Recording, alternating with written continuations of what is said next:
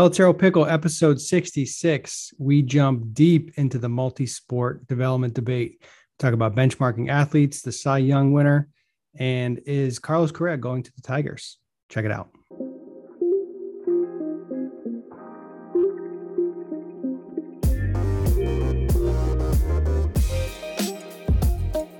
Pelletero Pickle, episode 66. This is Thanksgiving week. Chris, how you doing? Hi, Bob. Good. I uh, I had a thought the other day where you know when we do guests and we always joke around about how I introduce you last and blah blah blah. I think we need to do better intros when we have guests. We don't have a guest this week. I'm just making right. an observation. Let me let me take out. Let me do one intro, and see, let, we'll put out a poll and see how people like it. Well, typically when people have guests, like there's this whole like intro and like this person has this background and they've accomplished these things and blah blah blah, and we're just like, hey, we have a guest. What's Yeah. up? I, you know what? I, you know what I want to do is. uh Did you ever watch wrestling? Were you ever a wrestling guy? No, no, I, I would Well- deal with real life stuff. No, I'm talking when you're a kid, man. Come on. So Yeah, as a kid, I it was fake from the start. So you gotta. So, but Degeneration X was awesome. So the Road Dog, Jesse James, the the BA Billy Gunn. So I used to do this sick intro. It'd be like, "Ladies and gentlemen, boys and girls, children of all ages, Degeneration X." So we could, I, I need to finish that almost because it's a disservice to not finish it. Degeneration proudly brings to you it's WWF Tag Team Champions. No, you don't want. No, you don't. you're not even like if you're gonna do it. I've heard you do it a hundred times. So if you're gonna do it, you should just really do it. That's what I'm saying. Like, but I can't. We're just teeing it up. Like, I don't. You want me to like go right now? yeah, I mean we're 66 episodes in. I think we can be better. I think we're gonna have some really cool guests lined up. I uh I front doored some some uh interaction, some engagement with you and Adam Jones. We're gonna just keep talking about it until it happens. Yeah. Well, I mean, the hard part about guests. So, and I'm gonna put Liam Hendriks on the spot. Like, he told me five weeks ago he'd come on, but he was like busy. You know, he's got 42 pets. He's like, "Hey, mate, I'm American League reliever of the year. I'm just aware I'm out. good. I, I throw hard." Let's put this Is that good? snippet out. Let's put this snippet out, and let him know. We'll tag him in it and be like, "Hey, Liam, remember that time you said you come on the podcast? You scumbag." Well, I also had thoughts about uh who would if we could have any guest in the world, who would we want? Michael Jordan. I I I really want Albert Pujols to come on the show. I think he's my goat, my goat guest. I'm I'm on a I'm on a huge uh on a huge I'm I'm going down a Barry Bonds rabbit hole lot like finding out you've heard me talk about him a lot in the last week. I'm that's all I'm doing is looking up Barry hitting stuff. It's hard to find anything that he really talked about publicly, especially when he's playing. He's super guarded. Yeah, I just I want to I, I so Chipper Jones is another one who would be like goat status. Guys that were just legends. Ken Griffey Jr. would be amazing. Yeah. So you know what's funny is we were talking about this. So I did this little this little hitting thing yesterday, right? With uh with Pete Fatse, Rich Gedman, uh, JP Ricciardi, former GM of the Blue Jays, current uh, special assistant in San Francisco, uh, Ray Fagnant, Matt Hyde, who are the Northeast supervisors for the, the Red Sox and, and the Yankees, respectively. And it, it was ages probably nine to 18 in three different sessions. And we are asking kids, like, like we're talking about Tony Gwynn and Wade Boggs. And, No clue. And it's funny, like, I, I feel like young people don't really know the older players in the game. Like, is that weird? Is it weird? Because I, I thought I knew who Carl Yastrzemski was when I was like eight. So it I saw I saw a thing the other day and it said uh 1939 is as close to 1980 as 2021. So do you, did you know players from like the 1950s generally like when you were young? I mean, you knew who Ted Williams was right away. So okay, that's one. Like but who who are those players from Tony Gwynn is kind of Wade Boggs was local for me, so I knew Wade Boggs, but Tony Gwynn finished playing in like 2001. Yeah, but that's but that's still like high school. That's most like middle school through high school. So like that's not twelve year old. Uh, I, I don't know if kids collect baseball cards now. I know Gary Vee's trying to push it But, on the. but on here's the but- difference, though, right? Here's the difference. Th- they have access to video of these guys playing. Like we didn't have instant access to Ted Williams hitting. Like how think about how hard you had to scratch and claw to find video of Babe Ruth and Ted Williams that could be functional for you to like learn the swing. You know what I mean? Where you get, I mean, theoretically, if you're 16, you could go watch all of Tony Gwynn's games if you really want to. Well, the the problem is attention. Nobody cares. Yeah. They, But if that- you if you have access to everything, so the that things you choose to look at are going to be what you. So that being said, would, would you say that? So this is part of the con- the dialogue that came up yesterday. Is attention the reason why it's very difficult for young people to get in deep rooted hitting conversations? Because it's it's like a critical thinking. Uh, I don't. I think trying to have a, a deep hitting conversation with a young player is completely unfair to the young player. They have no, they have no basis of knowledge to even do that. But what I'm but what I'm saying is, would you so would you have all right, put yourself in 16 year old you's shoes. Would you welcome high level hitting dialogue? Me personally, Yeah, 16 year old me like me the the kid that everybody thought it was weird because I cared about baseball so much. me the me that was the me. Yeah, you. Because I wasn't like a normal. But it doesn't matter. You played Like baseball, you love the game. Play Yeah, baseball. I would have been all for it, but at the same time, I, I remember going down to uh, the Bucky Dent Baseball School when I was in high school, and there was, I mean, the only thing I was trying to do was exactly what the coach was telling me to do, and any like higher level concepts, I just had no grasp of. I, I I, just try to stay inside the ball. I'll That's it. buy that. But just for, for all right, so for for argument's sake, you had the major league hitting coach of the Boston Red Sox. Like I, I literally had to turn to a kid and go, "Do you realize that the last person he threw to in the cage was Rafael Devers right before you? So he threw to Devers, and now he's throwing to you." And the kid was like, "Whoa!" And I, I did that not add up to you when, you know, when you got in the cage, like when you were got here, when you heard he was the major league hitting coach? Did that not register? So when I, I feel me, like you was- right now because I'm gonna I'm gonna say he's thinking about cotton candy and lizards. Yeah. So for me, though, for me, the young version of me, I didn't have access to a lot of major league caliber guys, high level dudes, people that played at the highest level. And I remember, and I, I'll never forget this. I hit with Lou Merloni, I think, twice.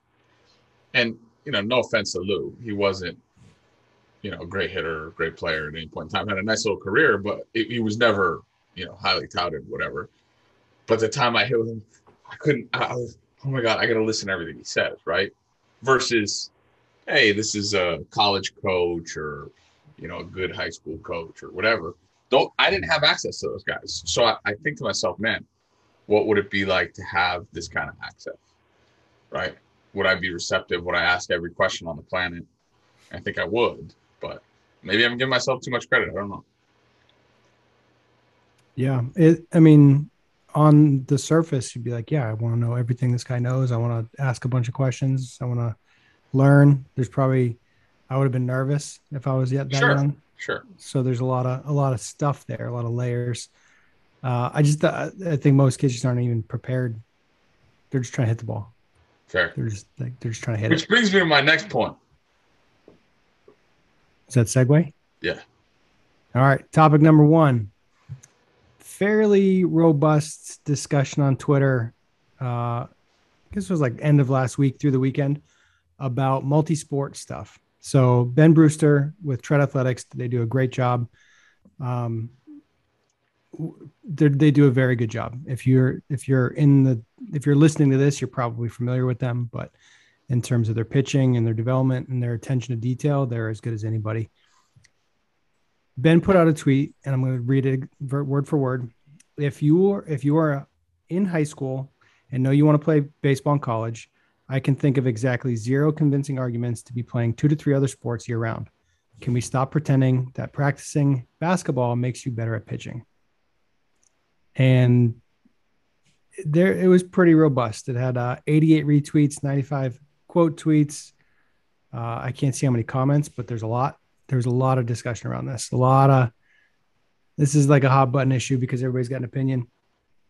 Uh, I replied that it's it's kind of funny how even if you look at recruiting events, the kids that don't need recruiting events are the ones that go, and the kids that aren't good enough for recruiting. Like it, the the dynamic is just completely backwards. Because if you're good enough, you don't even need to go to the events. But it's a bunch of kids that aren't good enough that go to the events, and the kids that are really good and thinking about going to like a Power Five baseball school, they could do whatever they want. They could just go take a nap throughout college. They probably still have a 90 plus arm. They still probably run as fast as they do. There's like a a genetics component, and this is going to piggyback into another topic about benchmarking. But uh, curious your thoughts on multi-sport. I'll, I'll I'll talk about my high school experience with multi-sport, but uh, curious your thoughts on shooting free throws making you a better pitcher. I I think anybody who thinks that being a well-rounded athlete is not useful. Define is, well-rounded athlete though. So my point is, and I'm going to get there, that you have to ultimately one of one of the, the the things that you and I talk about a lot is imitation and and really being able to create movements and, and that other people can create, right? If you limit yourself and you close the box and you only work on baseball movements, injury is happening at, at a rate that is unparalleled. Now I can't say this is why. I, I don't I don't think it even has to do with the number of pitches guys are throwing. I don't think it has to do with them throwing in November. Because at the end of the day, Bobby, and Cressey had a tweet the other day saying, you know, young players are playing in fall leagues when major league pitchers who get paid to play are, are shut down right now. Liam Hendriks texted me the other day, and we get him on the show last him. He stops playing long long toss for like a week after the season, then he starts throwing again. But Liam was a kid who grew up on Australian rules football and, and other sports. I think my ability to create movements with my body came from the fact that I played a lot of different sports. I ran around, I moved, and, those foundations for for kids get built as they're going from ages two to twelve, probably right. So if you don't do those things, then and maybe even two to sixteen, if you don't do those things, then how can somebody ask you at some point to to do something athletic? Case in point would be a pitcher that can't throw the ball to first base because he's only learned how to pitch. I, they bother it bothers me to think that you don't have the foundational elements of being a really good athlete before you become a pitcher. I just don't there's no or a really good athlete before you become a hitter because those those athletic advantages will help you specialize in a sport ultimately.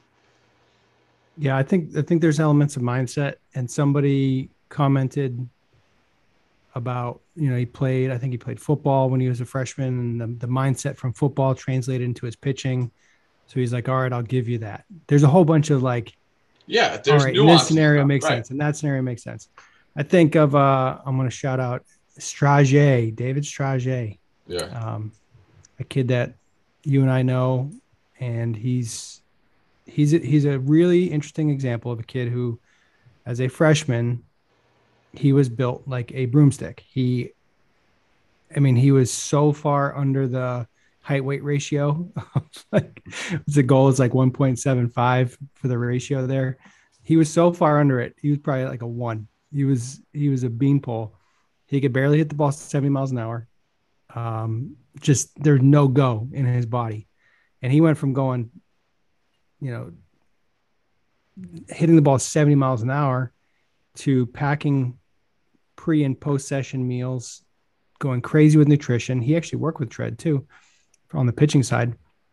He went from a guy who couldn't hit the ball 70 to hitting the ball 105, 400 plus feet. And if he didn't dedicate himself from the time he was a freshman, it just wasn't going to happen. If he continued the path that he was on, if that kid doesn't just go crazy with nutrition, go crazy in the weight room, take advantage of the hormones that he has in his body at that point in his life. He's never like he's just gonna be a senior that's 6'2, 160 pounds, maybe. So, he would have just been just rail thin and not strong enough and not no mass to his body, and he just wouldn't produce to so what was his goal was to play in college. But what was the path? Ultimately, he he he learned to athlete because strength and conditioning is athleting, right? And there's a difference between probably more than likely football and basketball or football and soccer and football and whatever other cardiovascular sport you want to talk about. If you play football, you're getting strong, right? Now you're also creating massive risk for impact injury, right? And even non-impact injury. But I remember looking at guys that I played football with, and they were twice the size of me in high school. I didn't lift. Like I didn't know how to lift. But how, much, how many of the high school kids were lifting because of football? Sure, there's no doubt like about that. That's the biggest thing I think at the high school level. The football players understood the importance of strength because you're going head to head combat. You're bumping into each other at the line. You got to be bigger, stronger. Baseball, you just run around the field. You're swinging a bat. There's no, there's no getting pancaked by a kid that's right. twice your size to to wake you up to the fact that you're not strong enough. I don't think there's a blueprint, right? There's uh, this is like anything else. All we're talking about is a bunch of people's opinions, and opinions are like, you know, we always say it, or like buttholes. Everybody got one, they'll stink, right? And the, the problem is we're trying to we're trying to sit here and say, oh well, you have to do this. And again, it, everything comes down to individualization, right? You could have a kid who's born freaky genetic, right? Just really, really good genetically, and in a baseball mindset, and understands how to do the work off the field. Did Bo Bichette ever play other sports? He played a lot of tennis growing up. I'm sure, he ran around, did competitive athletic things. Did Vladdy play other sports? I'm sure he was on the field when he was a kid, but like I don't know if he ever played. Vladdy, know, needed, Vladdy needed to get in the weight room for, for the opposite reason. But though. that's what I'm on, saying. So if we sit down. here, it, it, it's all it's all going to be dependent. But what what it comes down to, Bobby, and this was something that came out of the out of the a big talking point that came out of the clinic yesterday. The key to this whole thing, the key to everything, is to make sure it's fun. Because if it's not fun, it's going to turn into a job and if it turns into a job, it's going to feel tedious. And if it feels tedious, it's defeating the purpose of everything we're trying to accomplish. Right. So, can you sit here and tell me that I can take a 14 year old kid who, uh, for, for lack of a better term, I probably was ADD when I was a kid. I didn't like sit down. I probably still am, but I don't, I'm just not diagnosed or whatever. I, like, you need to make these people go down paths that are enjoyable to them. They have to become passionate about what they're doing there is no scenario where anybody could have made me passionate about lifting when I was 14, unless.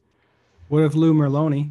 But that's what I'm hey, saying. Chris. Unless there was somebody that I trusted and respected that said, "This is what you have to do. Come do it with me, and we'll figure out how to enjoy it." Like it was way more fun to go play a basketball game for me. I just want to compete. I wanted to win, and I grew up around hoops too, so that was part of my growth. If we don't make it fun, if we don't make the training fun, you, don't appreciate training as a kid. I didn't. I hated training. I hated practice. Couldn't stand it. That's why I played baseball because we played more games than every other sport. More often. Well, I think I think a, a well-run weight room where there's culture and there's camaraderie and there's good positive energy, I think that can make it uh, that you're you're giving yourself a fighting chance. Um, with a lot of the younger kids, yeah, maybe they don't want to do foundational movement exercises that are structured and they're like this sucks this is 20 minute 20 minute 20 minute uh, active warm-ups are aggressive for a 15 year old kid like the kid he wakes up warmed up so let's i mean let's just let's go do some stuff but the dan- again there's dangers right you start lifting you start adding weight and the muscles aren't loose they're not re- so there's no i don't think there's a perfect answer right is there? I, I mean, have injuries really gone up? Have they not gone up? It, it's tough to say. I don't. I don't know. Well, that brings me to my next point. Another segue about benchmarking athletes because I think this is part of the discussion and part of the part of the way to get buy-in, I guess, is to kind of understand where you stand. So I, I put out a tweet over the weekend when benchmarking athletes, which is most important and why? And the four options were benchmark against your age group, against competition level, against the athlete's height and weight, or just compare to yourself over time. Compare yourself over time got 50.8% of the vote, which I thought was pretty weak sauce, but I understand why it happened. Uh, competition level was second, then age group, then athlete height weight. So I posted that knowing that it was a very layered, nuanced conversation. So I'm excited to do that now. Uh, comparing yourself to yourself over time, there's like there's difference between process process goals and and results goals. At some point, if you're going to get anywhere in the game, you're going to get compared against your competition level. Like if you're trying to play in the big leagues and you've really made improvements to yourself, like, hey, I had a 200% increase in my exit velocity, but you're still hitting the ball 80. It don't matter. That ain't it. Has there's thresholds that need to be met. There's prereqs that you have to attain certain levels of performance just to be in the conversation. And I think when you look at scouting, it, it, it can come across as harsh, but you look at the way guys are evaluated from a scouting standpoint. It's like, look, if you're not fast enough, you're not fast enough. Tools have a chance to play at the next level. Like you can be the most skilled player in the world. And if you're not fast enough, if you're not quick enough, if you're not strong enough, doesn't matter.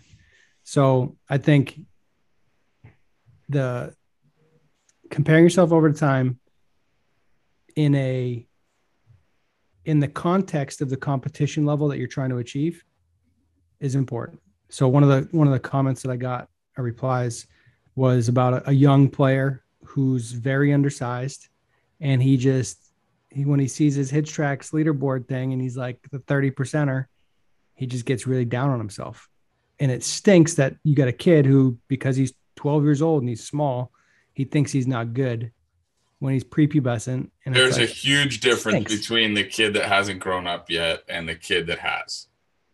You, you just said hit the nail on the head. You said the prepubescent thing. That's that's a completely different barometer that has to be evaluated. Joey rubin was smaller than everybody else. And i said joey just keep going. You'll be fine.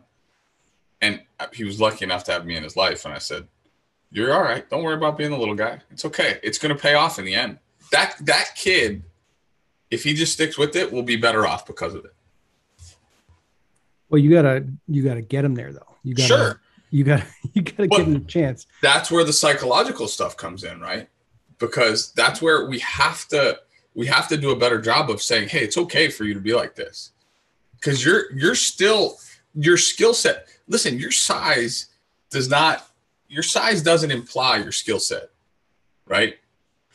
There's a place for you in the game. To your point, right? If you hit the ball 70 miles an hour when you need to hit it 100 to, to be in the conversation, maybe maybe you won't go play at a top tier power five, right? But maybe you need to take a gap here. Maybe you need to go to JUCO first. There's a path. There's a path. It's just a matter of whether you're willing to take it.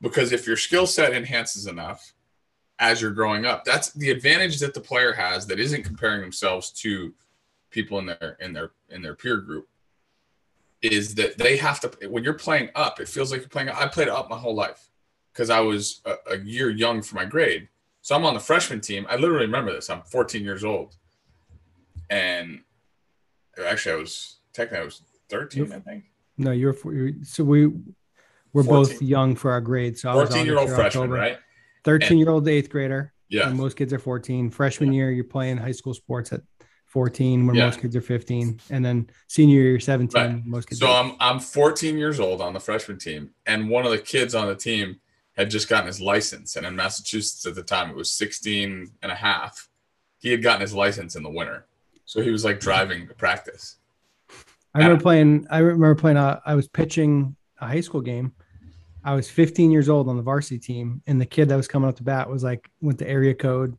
He was 19 years old, and he was yeah. a man. I, yeah. I, was I was young. I was I was not a big 15 year old. I was not I wasn't a big senior. I was I graduated 165 pounds, but I was probably like 5'10, 150, and this kid's like 6'2, 220. It's like this a whole different world. You have you have two choices when those things come up. You can make them motivate you, or you can make them knock you down. And it, it, that's what always what it comes down to, Bob. You have two choices, right? Prove them right, prove them wrong, whatever. it, it is what it is. It, it's it's pretty straightforward. For all intents and purposes, I think players should always be comparing to themselves at people in their peer group, right? Whether it be competition level or age group, that to me they're one and the same, even though they're not.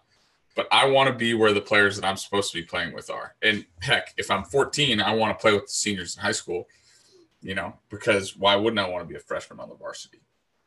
Right? Why wouldn't I want to be a freshman starting in college? Those are all things that I would shoot for. I'm striving for. Rich Rich said said it best yesterday. He said I would always I would always pick the guy that was best at everything on the field, whether it was at hitting line drives, at hitting it far, at throwing it, at catching it. And he goes, I'm going to target him and I'm going to go get him. And I might not get there. He used the example of Wade Boggs, right? He goes, Wade Boggs is the best hitter on our team. So I try to be like Wade. I was going to try to beat him. And then even if I lose, I did okay. You know? And that's that ultimately ends up becoming the battle against yourself, right? But it, different motivations for different players and it's interesting that that's the interesting part to me is is where does it come from what drives the motive the motivation what drives you to want to get to that place so i'm more curious about the psych the psyche stuff than i am about anything else. Yeah. Well i think uh, in a, a, a broader lens here um, I think when you're younger, like comparing yourself to your competition level when you're 12, I think that starts getting dicey. Where you're like, hey, there's here's your 12U rankings, and if you're not, if you don't think you're one of the best, and you're like, oh, I should just give this up, that stinks. So I think younger players, if you're 12 and under, age group into your compared to self, is good. Um, but even the height weight thing, where if you're looking at performance efficiency, that's probably a good way to gauge it. Uh, but then once you get to like the high school level, where it's more about winning, like product on the field matters. You have to produce, you have to try to win. So the better you are at the competition level, the older you get, the more I think there's like a transition point where you start getting into high school, where everybody wants to talk about player development, player development, player development. It's like, yes, absolutely do that, but hit these standards at the same time.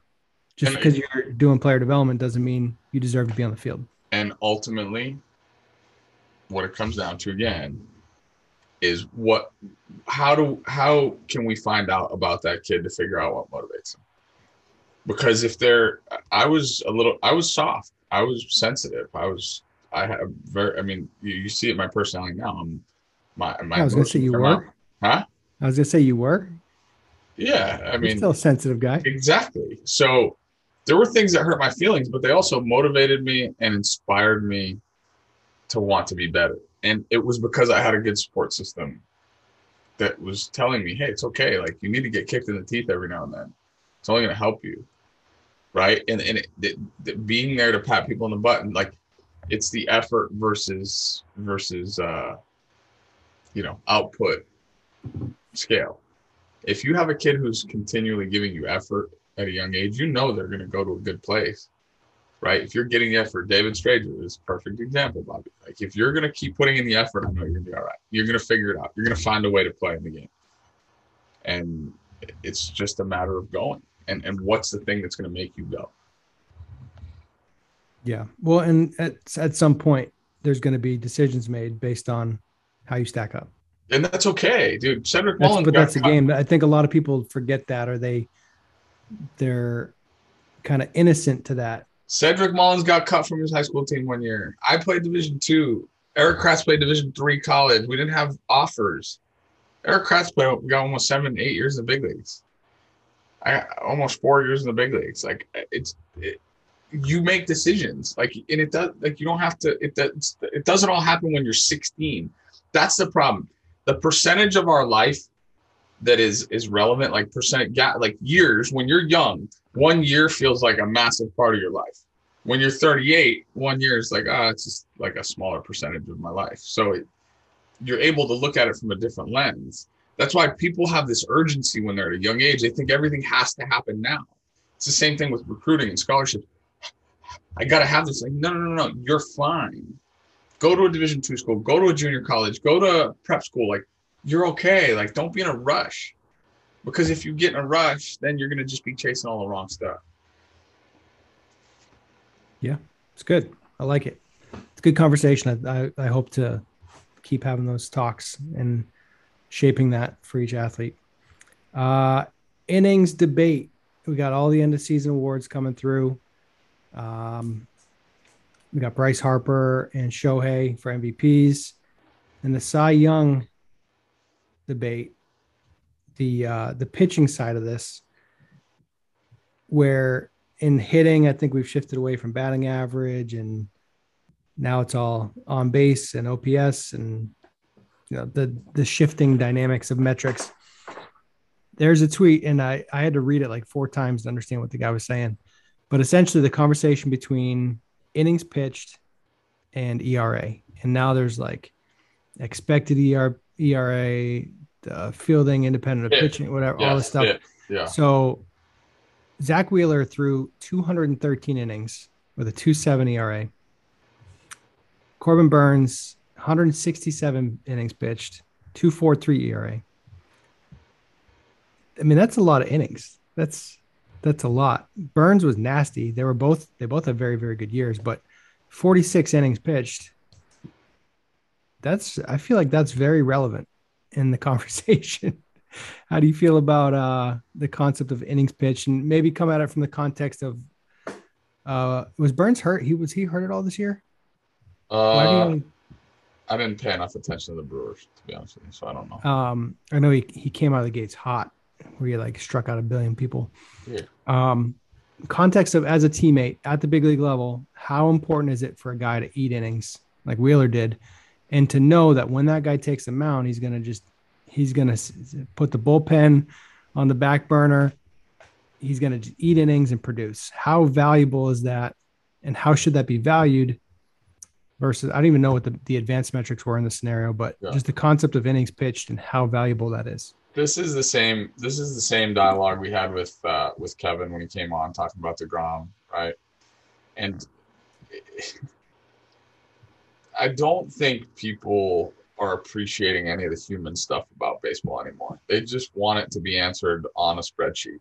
And and this is this is the part I think this is why old school guys are getting frustrated with the game because the the ability to connect to what's actually happening, right?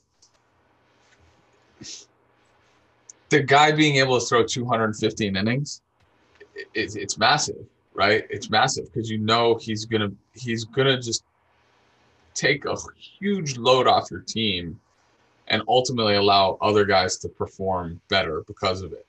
And you know as as players what you're to get from that guy behind him baseball is about the ability to show up every day, independent of whatever else is going on around you in your life, in the game, in society. And so that's really important. Do I think it means he should have won the MVP or the Cy Young or whatever it's called? And I, I put out a tweet about this the other day because there were people that were going crazy about Vlad and Shohei. And I'm like, and the Vlad guys are all homers, biased, Toronto fans. The people that pick these awards are just a bunch of people sitting in a room that have opinions, just like everybody else. Right? If you want well, really- with the advanced metrics, I think you have to acknowledge that they're trying to make it more objective. The intent is to make it more objective. Sure, but at fine. some point, somebody's just gonna make a decision. Exactly. But Bobby, this goes back to it was like five or six, seven, eight years ago, right? It's the same thing as a college football selection show. When you're putting a cutoff on something, right? if you're putting a cutoff, a hard line on something that has no that, that it's not two plus two equals four, right? There's there's no formula to say, okay, your FIP plus your what like if, if you had a formula that said your ERA plus this plus that plus that equals this, th- there's no formula for the decision. I have a real I have a real problem with uh expected ERA and like expected because it didn't happen. Yeah, exactly. Like, why, why are we making decisions about it? Did never that, happen. That should have happened, but didn't happen because it's not real. You're you're creating this metric for what should have happened, even though it didn't happen. So we're not Dude, even dealing with reality. We're year, dealing with I'm, like, well, if things went according to the statistical analysis, then this guy would have been better. I'm telling well, he you, wasn't. He wasn't. This, this all made sense to me when I watched the college football selection Sunday, right before, like right after the last like week like the last weekend of conference tournament play. And the, the number four spot was Alabama Ohio State. Alabama Ohio State. I heard it was eight hours of coverage, and the like this guy was like, "Well, their power ranking uh, RPI divided by this times that besides conference championship." And I go, look, it's going to come down to 14 people in a room that are going to go, I like Ohio State. I like Alabama. I, like, how many of those people are you going to swing based on your arguments, right? Because we all have predispositions. We all have bias toward things that we like or don't like. And that is human, right? Like, we pass judgment on things before we know all the facts. What it takes for us as individuals to step back and say, okay, let me hear all the arguments, right? And society in general at large is not doing that at all right now. So when it comes down to like looking at this argument, somebody likes Zack Wheeler, somebody likes Corbin Burnes. It's what it, it's what it is. It's what it is. And the reality of it is, if you ask a bunch of baseball guys, guys that are in the trenches, the teammates, the people that you're playing with, you always take the guy that went 215, 220, right? Every time, every day of the week, twice on Sunday, because that means he's giving you six to seven every outing instead of five and diving. All the guys in the bullpen are thankful for it because they're having to throw fewer innings during the year. Your starters, you know what you're going to get every fifth day. You have a stopper.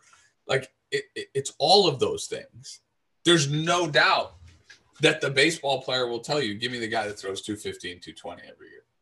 And that was what people took pride in for years and years and years. And it mattered. It mattered. It still matters. But the game's trying to act like it doesn't. So I just I think it's hilarious that so if you just go off of certain numbers, right? So um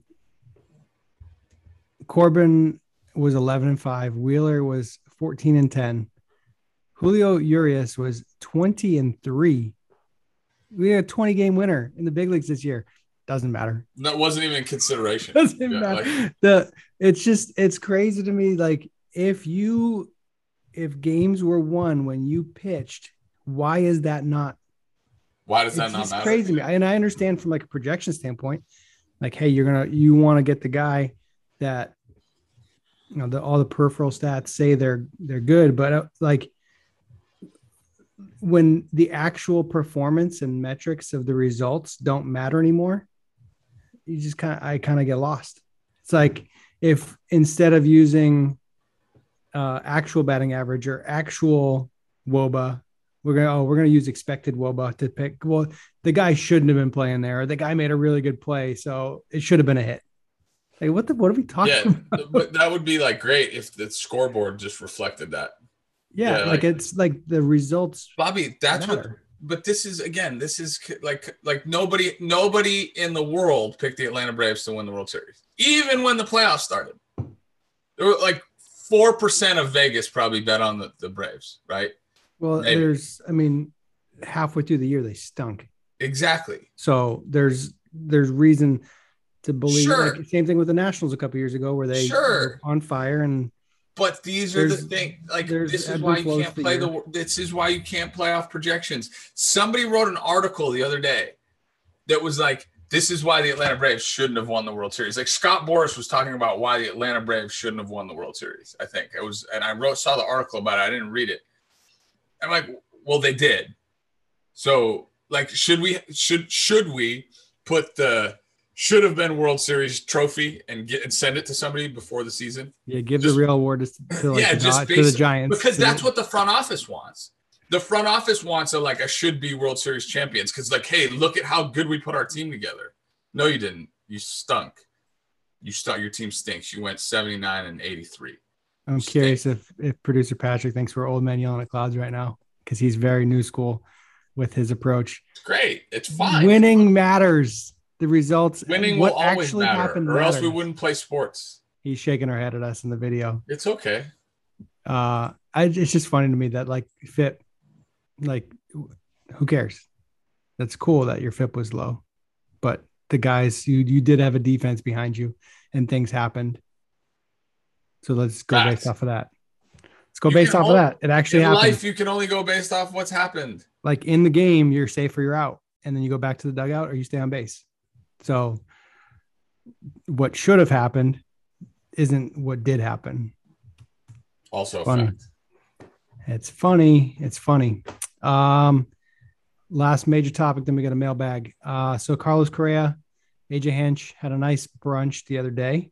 Social media told us, so that's good. Uh, they're just hanging out, extended their brunch into lunch. It's appeared to be a good conversation. There's uh, I guess some speculation to Detroit fans are like, well, we're gonna get Correa because he's got a relationship with his manager. Um, you think you think this means anything? That's the same thing as Seager to the Rangers, by the way. Tim Hyers just took the hitting job. He used to be in LA. Chris Woodward's the manager. Yeah, I think it means everything. And it also means nothing. Because if he's close with Hinch, he could have just gone to lunch. A hundred and fourteen percent chance the conversation of hey, do you want to come to Detroit came up. Right?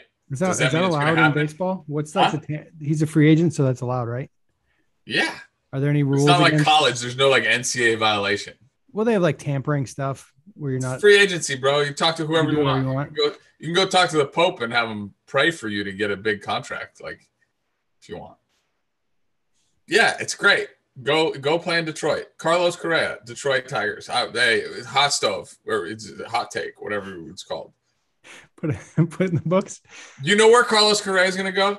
To whatever team writes the biggest check. Yeah, like, so if the Tigers want to write a big check, he'll go play He's for already got a ring. He doesn't need to try to win a ring. Yeah. He's go, just the likelihood is it's if if the Dodgers lose Seager, which they probably will, and he he's going to end up in L.A., New York.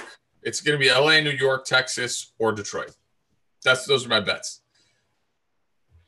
Either L.A., by the way. Either L.A. Yeah. The Pirates aren't going to sign him. No. The, the Marlins aren't going to sign him. The Marlins definitely aren't going to sign him. He talked crap about Jeter the other day.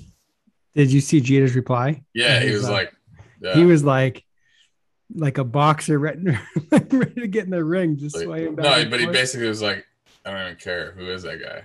Whatever, it doesn't matter. I liked it. I'd like to so, know where it came. Where what? All right, so Baltimore's not going to sign him. Red Sox aren't going to sign him. Yankees might. Tampa's not. The Blue Jays aren't. Who put uh, White Sox aren't. Indians won't pay for him. Detroit is one. Obvious, yes. Kansas City, no. Uh, Minnesota. Minnesota. No. Could he end up back in Houston? Sure. Two. Houston. Uh, Angels, you said yes. Oakland would never pay for him. Mariners, no. Mariners. Who plays what? Who plays short? They get the Crawford. They've already been yeah. talking about getting Trevor Story and moving him to second base. So no, because Correa won't move. And then you said Texas is a maybe. Four. Uh, Atlanta Braves. They got a guy. Marlins Jeter out. Uh, Lindor is at the in New York Mets. Uh, Phillies. They got uh, what's his name? Sir, what's his face? Segura's playing shortstop. Didi. Washington Nationals, they're rebuilding. Cubs, no. Reds won't pay him. Milwaukee, Milwaukee? Who do they have? The kid they just traded for, Urias or whatever. Pittsburgh, no. Cardinals, no, they won't pay for him. Diamondbacks, hard no. Rockies are they're not paying for anybody. Dodgers, possible. Padres got a guy, unless they move him to outfield. No. And San Francisco, they got a guy. So there's five options for him. Five. And I had four, and the fifth one is Houston, which I thought was given. So is Detroit, they're going to spend money? Yeah, because they're going to try to win at some point. They haven't tried to win for like the last 10 years, so they might as well start now. No, the mm-hmm. last time they were relevant was when Ortiz hit the homer, Torii Hunter fell over the wall. Was that 13? something like that. Eight years ago. So that now they have to, they're going to try to be relevant again. But the every all five of those landing spots are relevant for Story, Seager. Uh, are those are three? Is there anybody else from a shortstop? I don't know. Any other, any other big free agent shortstops? I, I think that's it. Yeah. Well, one of them's going to end up in New York because they're going to open up the wallet. One's going to end up in LA because they're going to open up the wallet. I'm talking Dodgers, not Angels. Uh, but the other the other LA is always a possibility. They got they got a, a never ending pocket of money. It's just like a it's like a waterfall of money. Here, whatever you need. Uh, I don't know if he would go there because he's not going to be a, a dude. What do you mean he won't be a dude? I mean, you got Trout and Shohei. Whatever. You trying to win, or are you trying to be on a pitching? Good team? Angels need pitching. Yeah, you think? Get him some arms. I need Mike Trout in the in the playoffs. Uh, any other th- any other thoughts on Correa? Do you ever have any off-season meetings being courted? I, I, I, no, I have not personally. I got I got courted by the Saskatoon Kinsmen Club to go do an appearance there. Does that count? no, it does not. Cool. All right. Uh, from James, mailbag. Wish you guys a safe and healthy Thanksgiving. Thanks. Same to you, James. To give thanks for all the awesome episodes of the Pickle and the Baseball Hall of Fame. Of the Pickle, the Baseball Hall of Fame will let you take home any item, any item for the weekend to show it off to your friends and family over the holiday. What Ooh. item are you taking and why? Good question, James. Wow. My immediate thought was Babe Ruth's bat. Yeah, I, I'm going to DiMaggio hit streak stuff. Um, that was where my my head went first. The Hall of Fame's cool. It's a that's a cool place. There's, I mean, they probably have stuff locked up in the vault that's not even on display. That would be really cool. So I've told you I've been going down the bonds rabbit hole. This started because the E60 or 30 for 30 or whatever it was. And do you see what the guy did to the ball? He put an asterisk. He cut out an asterisk in it. He so he No. bought the ball at auction, and then he cut. He put an asterisk on it, and then gave it to the Hall of Fame. That's good. Yeah, it's kind of a tool thing to do, but whatever. Um, That's a good. That's a good question. The uh baseball. I'm gonna just Google. Do a quick Google baseball. I have something in the Hall of Fame. Somebody told me this. I don't remember what it is. of Fame. Maybe I'd take that home. items. Let's see what they got. Four things everyone should do at the museum. This is all really just generic stuff. Uncover the stories of American history. Okay. You're going to walk through the history of the game. Discover art and stadium architecture, pop culture and baseball, vintage mem- memorabilia come to life. Um, my immediate thought is Babe, Ruth, Babe Ruth's bat. Yeah, either his or Um, Ty Cobb's. I want to see what that guy was split gripping. Yeah, bats would be cool. I would play with Um, though. I If wouldn't. you had like to pick this. one item, I think that you have to take a bat. I think. Yeah, but would you play backyard baseball with it? No, I wouldn't. You I for sure would. You can't. No, you got to respect the. Why? You can't. You can't damage that. Yeah, I'm not going to damage it. I'm just going to play with it because it's somebody yells play ball at the beginning of the game. They don't yell put bat in case ball. I really like all the old like uh gloves and cleats and stuff like that, like the old spikes they had. The old uniforms really cool, like the material. Like Whose idea was it to make wool uniforms? they're so heavy, so heavy and hot. They didn't have a polyester uh, dry fit. Cotton, yeah, polyester cotton blend. Uh, huge advancements in the world of uh, sports attire. Wearables. Uh, I, I mean, I I'm stuck on Babe Ruth's bat. I think that's that's got to be up there. I don't think there's like any individual ball. DiMaggio hit streak bat or DiMaggio hit streak ball. Yeah, I- mean, that's I- cool, I it's not want- Babe Ruth. The only reason this stuff matters, right? Like the only reason any of this stuff matters that we're talking about is for the story. Like the memorabilia exists for the story. It doesn't exist because the memorabilia actually is whatever. It's because at the end of the day, it's a ball or it's a bat. It's the story behind the item, right? So, but, I mean, that's the whole point. Yeah, Right. of course that. But I want to tell the story of the 56 game hitting streak. I want to know more about, hey, how many times was he 0 for 3 during the streak and got a hit in his last at bat? Um, will this streak ever be broken again? No. Um, yeah. Mm, I don't think it's as good of a story as Babe Ruth and who Babe Ruth is. And Nobody's ever going to get a hit in 57 straight games in the big leagues. Ever. Never happened. nobody's gonna have more home runs than an entire team. Agreed. But somebody's already hit more home runs than Babe Ruth. Yeah, but not they. He didn't. I understand. Look, I'm the first guy to tell you that you can't compare generation to generation. Nobody will ever get have a 57 game hitting streak. I don't think like if, if there's like a ticket or like something. I don't know what tells a better story about the game. If you got to be at the thing, it matters more. If you got to be at the event Yeah, when it happened, sure. maybe. It's a good question though. I like it. I would actually like to throw this out to the viewers. We should tweet. We'll tweet this and then see what other people say. It's a good question. I haven't been there for years. I, last time I was there was probably. Have we discussed how many times I've been to Cooperstown? I'm guessing zero. By the way, you said that. Yeah. It's cool. Cooperstown, New York is a cool place. Um, Hall of Fame is really cool. Doubleday Field is awesome. I played a Double Doubleday. I want a list of items to choose from, by the way, to win this, to like figure out what I want to take. I mean, you can go to the Hall of Fame website and then uh, It's an Archive. unfair, it's an unfair question to ask when you don't know what you're choosing from.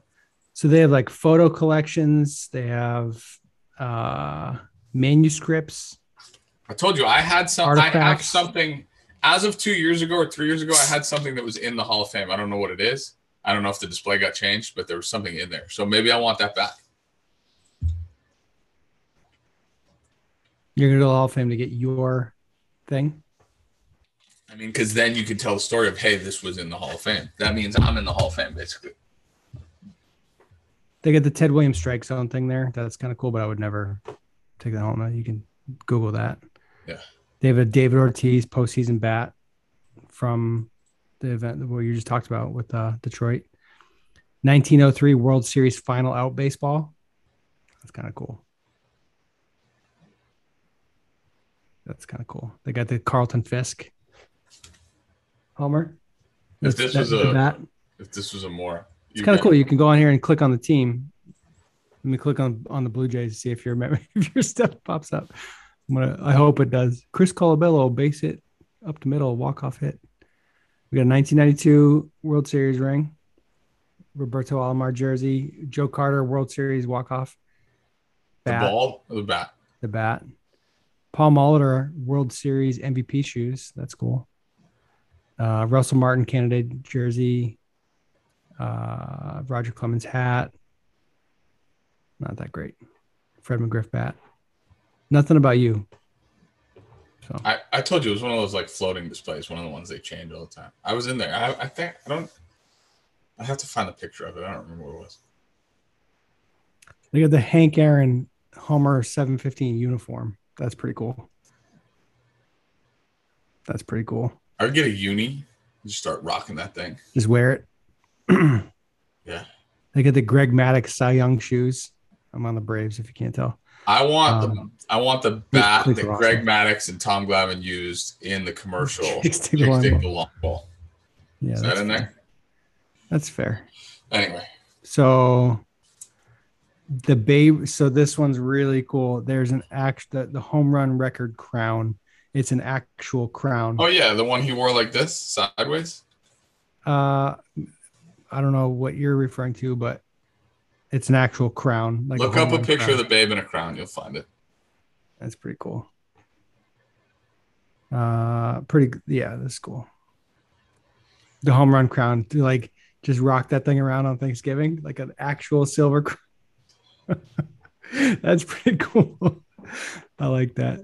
It's uh, it's an interactive piece too because you could just wear that around. Indeed.